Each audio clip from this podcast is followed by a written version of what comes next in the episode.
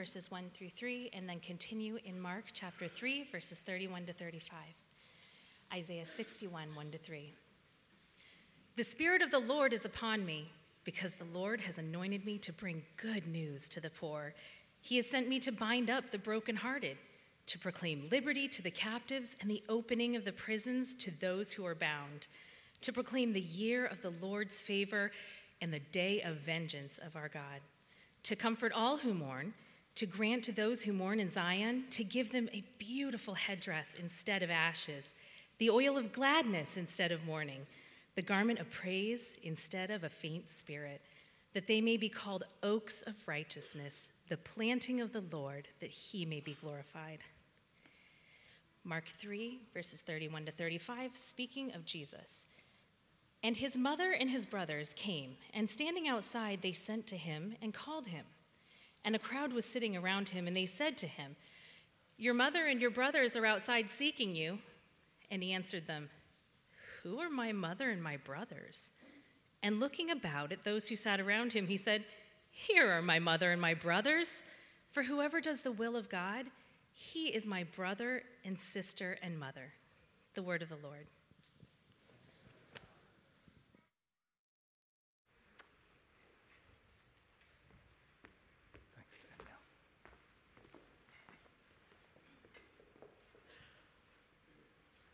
For those of you who've not been with us this summer, throughout the summer, we studied Paul's little letter to the church at Colossae and uh, found him holding up, because of the particular problems in that church, uh, the supremacy of Christ.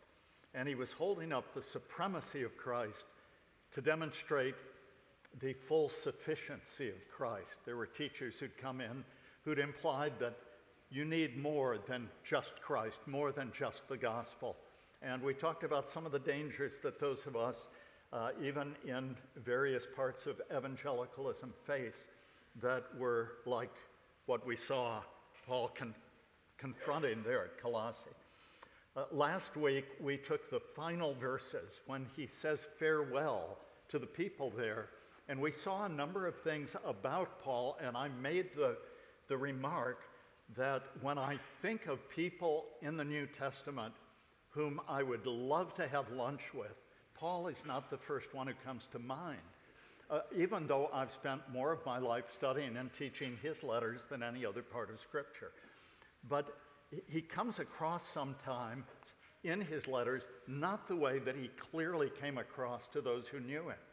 Because as we said last week, when in Acts 20, for example, he take, bids the Ephesian elders farewell and tells them, All of those of you among whom I've lived and ministered will not see my face again. They wept. They couldn't bear the thought of not seeing him again. So clearly, Paul was far more winsome than he sometimes sounds in his letters. And we saw that winsomeness coming through in the final 12 verses. He speaks of 11 different people, and by name, people that he knows and is praying for. Now, there is a little tiny letter in the New Testament, the only personal letter from Paul that we have and that is in the scripture, and it's the little letter of Philemon. And I realized that um, in 45 years as a pastor, I've never preached this tiny little personal letter. And it's the perfect capstone to a study of Colossians because Philemon was a member of the church at Colossae. And I think this personal letter to him was carried along with the Colossian letter and delivered at the same time. Uh, and so this is the perfect sort of finale because in this little letter, Paul demonstrates everything about the transformation that the gospel is supposed to make in the way that we relate to each other that he had taught in the Colossian letter. Here, we see Paul living it out. And so I thought this would be a good letter to look at. So uh, I get to find out for the first time how it teaches, but it's, it's ministered to my heart. And I was struck by something that I had heard N.T. Wright say uh, in a lecture that he gave. He said, if we only had the tiny little letter of Philemon and nothing else of Paul's letters, we would know what we need to know about the transformation that the gospel is supposed to make. So let's put that to the test this morning. Uh, just before we turn there, I want to set it in context again. So if you have Bibles or just listen otherwise, I want to go back and remind you of the opening verses of our text last week when we finished our study. Paul says, beginning in verse 7 of chapter 4 of Colossians, Tychicus will tell you all about my activities. He's a beloved brother and faithful minister and fellow servant in the Lord.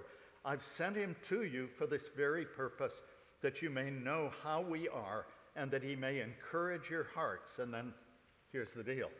And with him, Onesimus, our faithful and beloved brother, who is one of you. They will tell you of everything that has taken place here. And then he concludes in the second to the last uh, verse by saying, And say to Archippus, see that you fulfill the ministry that you've received from the Lord. Now, why do I say that? Because this letter is all about Onesimus, a slave who had run away, and his master, Philemon, a dear friend of Paul's and a leader in the church. And it seems that Archippus, whom Paul warns to keep that ministry entrusted to him, was a member of Philemon's family, possibly his son. So, with that as background, I will now actually read this beautiful little letter of Philemon. Paul, a prisoner for Christ Jesus, and Timothy, our brother, to Philemon, our beloved fellow worker, and Apphia, our sister, and Archippus, our fellow soldier, and the church in your house. Grace to you and peace from God our Father and the Lord Jesus Christ.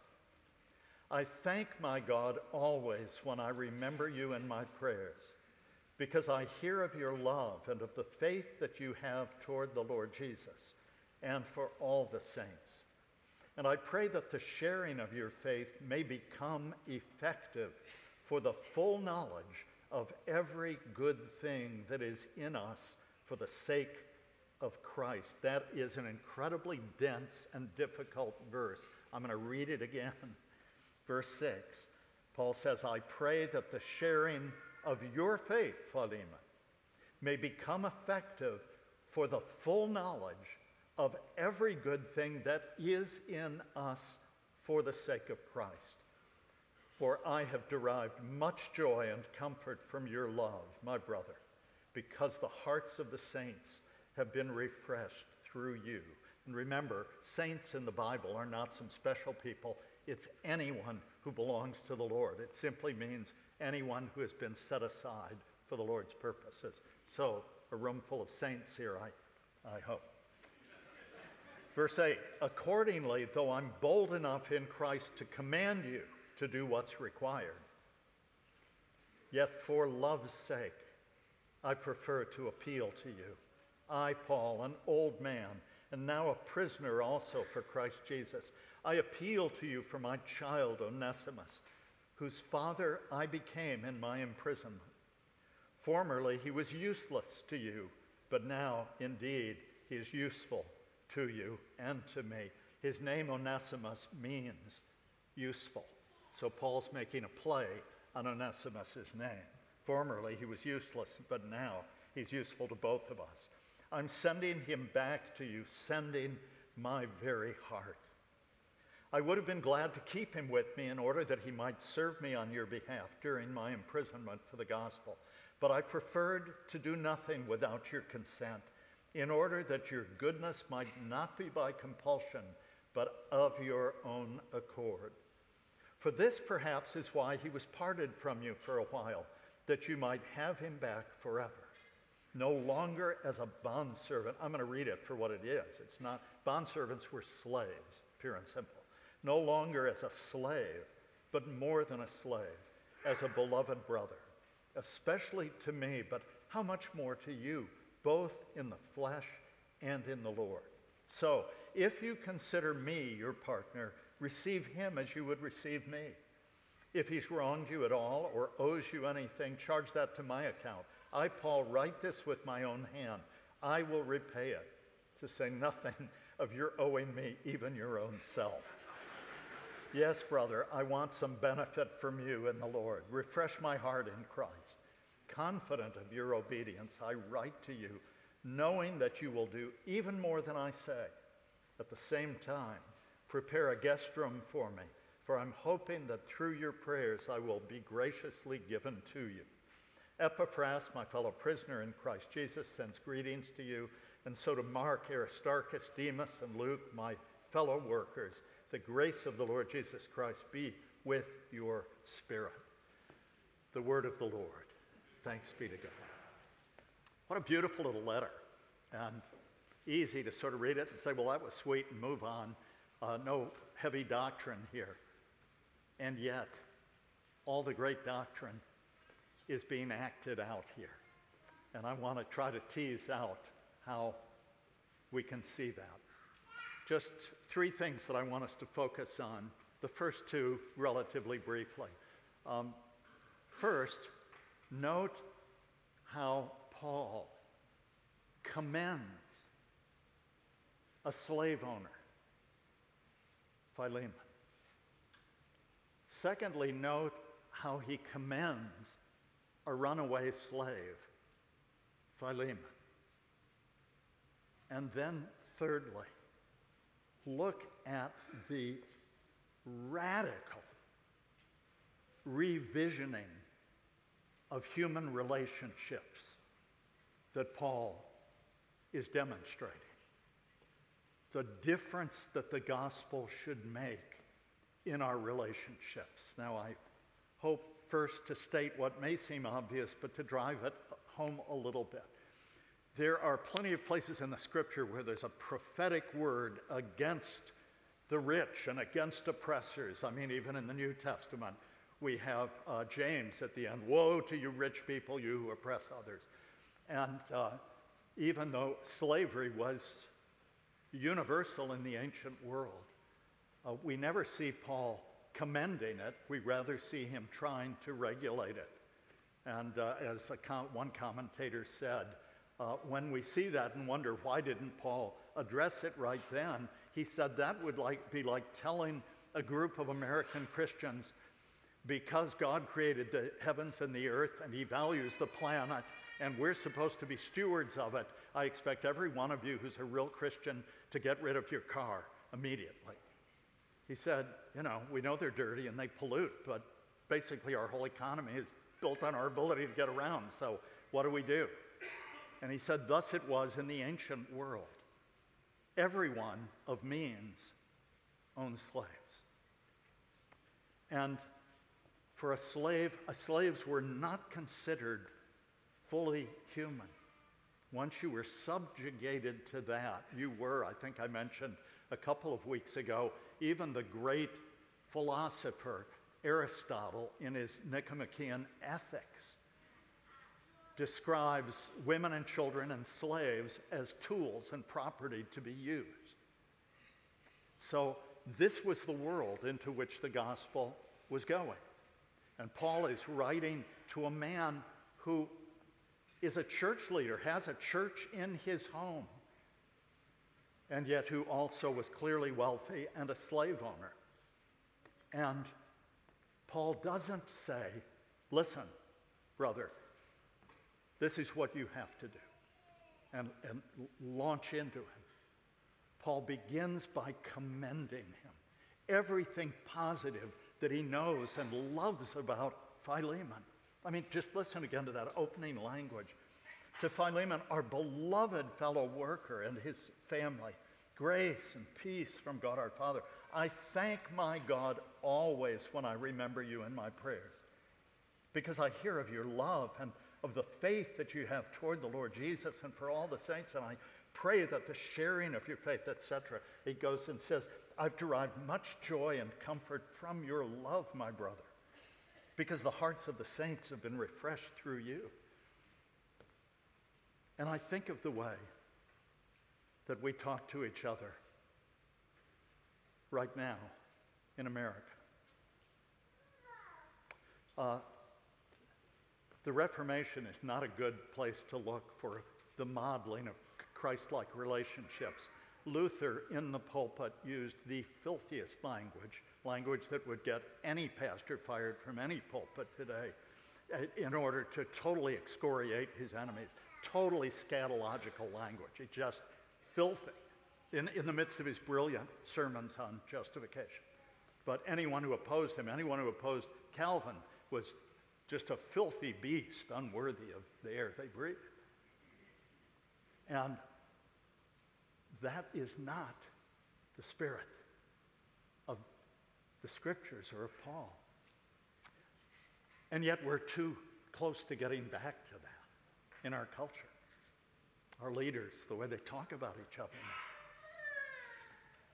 I remember in seminary reading for the first time the uh, well known to historians of the church, the well known debate that took place early in the 20th century at Princeton University between Benjamin Breckinridge Warfield, B.B. Warfield, one of the great theologians, and one of the great biblical scholars, Charles Briggs. Briggs had written his magnum opus on the inspiration of the Bible. What's that about?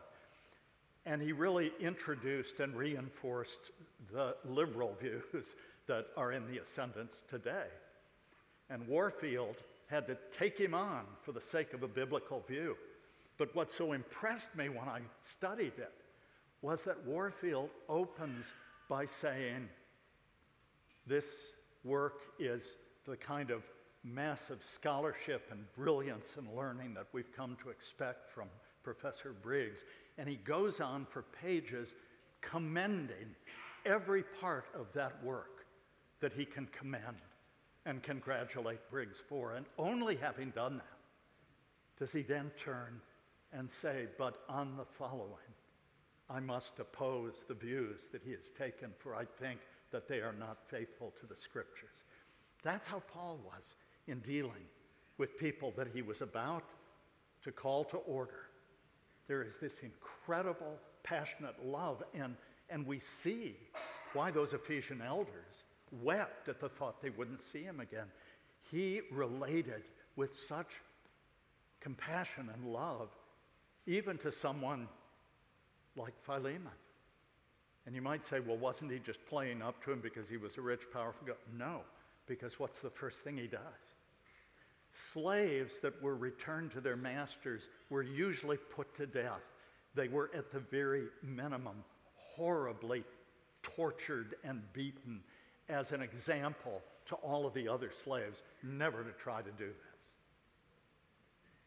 so imagine the risk that Onesimus is taking, having run away having been a useless slave, obviously he was not one who even was doing his work because Paul says formerly he was useless to you.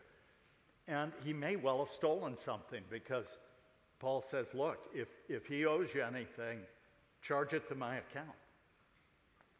But look at the tender way that he speaks of Onesimus.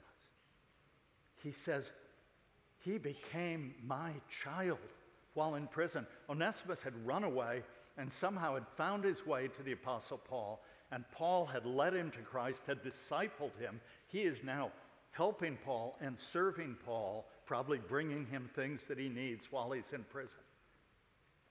And Paul speaks of this runaway slave with the same tender affection with which he speaks of everyone else. Notice that in the end of the Colossian letter, he says, I'm sending back Tychicus and Onesimus. You know, they're representing me. They'll be able to tell you what's going on here. And here he just speaks tenderly of him. Listen again. He says, verse 10 I appeal to you from my child Onesimus, whose father I became in my imprisonment. And then in verse 12, he says, I'm sending him back to you, sending my very heart. I would have been glad to keep him in order, in order that he might serve me on your behalf, but I didn't want to do anything without your consent. Now, why am I drawing this out, you may be thinking? I have had the privilege over 45 years of ministry of leading people to Christ and discipling them. And it has been an incredible honor.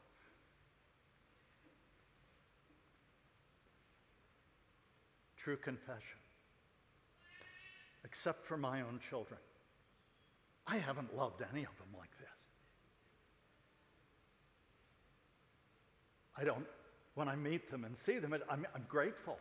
I'm happy. I'm great. Lord, thank you for letting me play a part in this person's life. But, and it shows that because I do have that for my children, that I haven't yet grasped the depth of this new relationship that is at the heart of this letter. And the heart of this letter, what he's saying is Philemon, you are my child. I led you to the Lord. Philemon apparently met Paul when he was away from Colossae. People, scholars think in Ephesus, probably met him there on business. And Paul had led him to Christ and had discipled him and sent him back to be a leader in the Colossian church. And Paul loves him, and every time he thinks of him, his heart is filled with joy and he prays for him. And Onesimus, he says, This is my beloved child. Now, again, you may be wondering why are you getting worked up about this? Because if we felt this way about each other, we wouldn't treat each other the way that we do. We wouldn't speak of each other the way that we do. We wouldn't have the denominational divisions that we do. Certainly, they wouldn't be personalized in the way that they are. We would see another person who professes faith in Christ, and we would say, Family. This is my family. And as a result, Paul, who was an apostle and who, I think, I think Paul was chuckling when he did this. I heard you all laugh. Um, you know, he knows funny Philemon owes him big time, and he doesn't mind reminding him of that. But he, he shows us this is how power and authority are wielded in the kingdom of God. He says, I could order you to do this, but no, I want through love to appeal to you. Now, Paul in the Colossian letter has told us you know, that there should be a new kind of relating, even in that culture where women and children and slaves were considered property of no value. He calls new relationship, and he's showing us here. He says, if you're the one in power, this is how you use power in the kingdom through a loving appeal that gives the person the opportunity to step up and do it. And I, too often in my ministry, have not done that. I like to start there because I'm, I'm a wordsmith and I always feel I'll be able to bring them along, you know. But after a little while, if I, they're, they're not getting it, I've never minded saying, well, okay, I don't have any more time and this is what we're going to do, you know so, you know, salute me and do an about face and go away now. But Paul, Paul is pressing in because he wants to change hearts. He wants to model something new. Husbands, do you want to have a biblical family? Most guys I know when they say that, I, that's not fair, but it just seems that a lot of guys I know when they say that just want to be what the New Testament calls an oikidespot, a despot in his home. What is leadership? How is authority exercised in the scripture? Jesus showed it in John 13. He got on his knees, took off his robes, put on a towel, washed his disciples' feet, the one thing you could never make a, a Jewish slave do. It was considered so demeaning. And then afterward, when he resumed his place, what did he say? He said, You call me Lord and Master, and I am. This is what that looks like in the kingdom of God. The one in power lays aside his power and takes the position of a servant. Love one another, he would say later in John 13, as I have loved you. This is the new commandment. Don't use your self love any longer. Use my love as a model, and my love for you is self sacrificial. I lay down my life for you. This is what leadership looks like parents and children, husbands and wives, bosses and workers. Now, I know that there are places in the midst of a dangerous world where there are exceptions to that. I see some of you in uniform. You can't, if you're a Christian in battle, say, Now, could we just have a little talk? I, I want you to do this freely out of your own desire to run up that hill and take that nest. no, uh, there are places, if you're in surgery and you're being trained, you don't say, Well, you know, what I would like to encourage you to do now is to clip that vessel. Now, there, I realize there are places where command is crucial to save lives. But in the ordinary living of life, brothers and sisters, we should relate differently. And I will just again press in to the culture wars. We are coming up to another election that, for most of us, looks profoundly depressing. I just, where are you, young people? Why do I have to keep looking at candidates who are even older than I am? really. Um, but the way that we relate to each other in the midst of deep divisions. Be principled, stand for truth, but do it in a way that will cause the other person to realize that you respect them, that you've sought to hear and understand their position, that you care deeply for them. What a difference it would make in the if just Christians did it. Too often, conservative Christians are leading the full throated charge, and we can't do it. This is how we're to treat each other, the way that Paul does. He makes a request, not a demand. He appeals to love, not to hierarchical, hierarchical authority. And he tells us in his deed that we are a family and that that's how we're to treat each other. You know what's the most important thing for you to get in the next pastor you call? Somebody who really loves you. The most important gift that you can give that pastor is to really love that pastor and his family. The greatest gift you can give to each other in this congregation is for people who come in out of a fractious, fighting world to look around and see people who love each other. Not because you share all your views, not because perhaps you all vote for the same party, but because you're family. And because you're family, you will love one another. The beautiful second, I think it was the second song that we sang that again points to that scene in Revelation 4 and 5. Sang of, of the lion and the lamb. You remember that scene? John is granted this vision into the heavenlies. And on the throne, God is holding a scroll sealed up with seven seals. And a voice says, Who is worthy to take the scroll and open its seals. In other words, the scroll is God's will. Who is worthy to do the will of God? And there's a search, and they say, None is found worthy in heaven or on earth. And John begins to weep because there's no one worthy to do God's will. And then he's told, Don't weep, don't weep. The lion, the conquering lion, will open that scroll.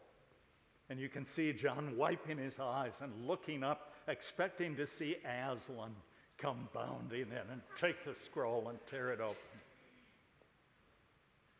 But when he looks, there's no lion, there's a lamb slain. Because in the kingdom of God, the only true and lasting kingdom, the most powerful thing of all is self sacrificial love. And that is what the gospel calls us to. Any life that is not a demonstration of that is a denial of everything that we profess. And so I call you this morning through this letter as I call myself and encourage you through love to seek to love better than you ever have. If you're alive, God's given you some people.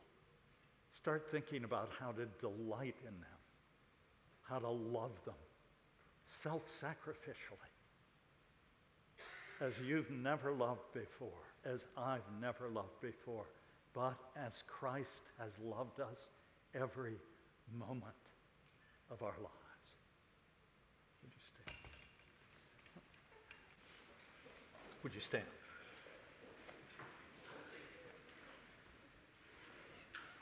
Father, I thank you that you, in your majestic grace, have called us to the one thing that we most want of all we confess that every one of us, however poorly we may love, deeply desires to be loved by you and by others.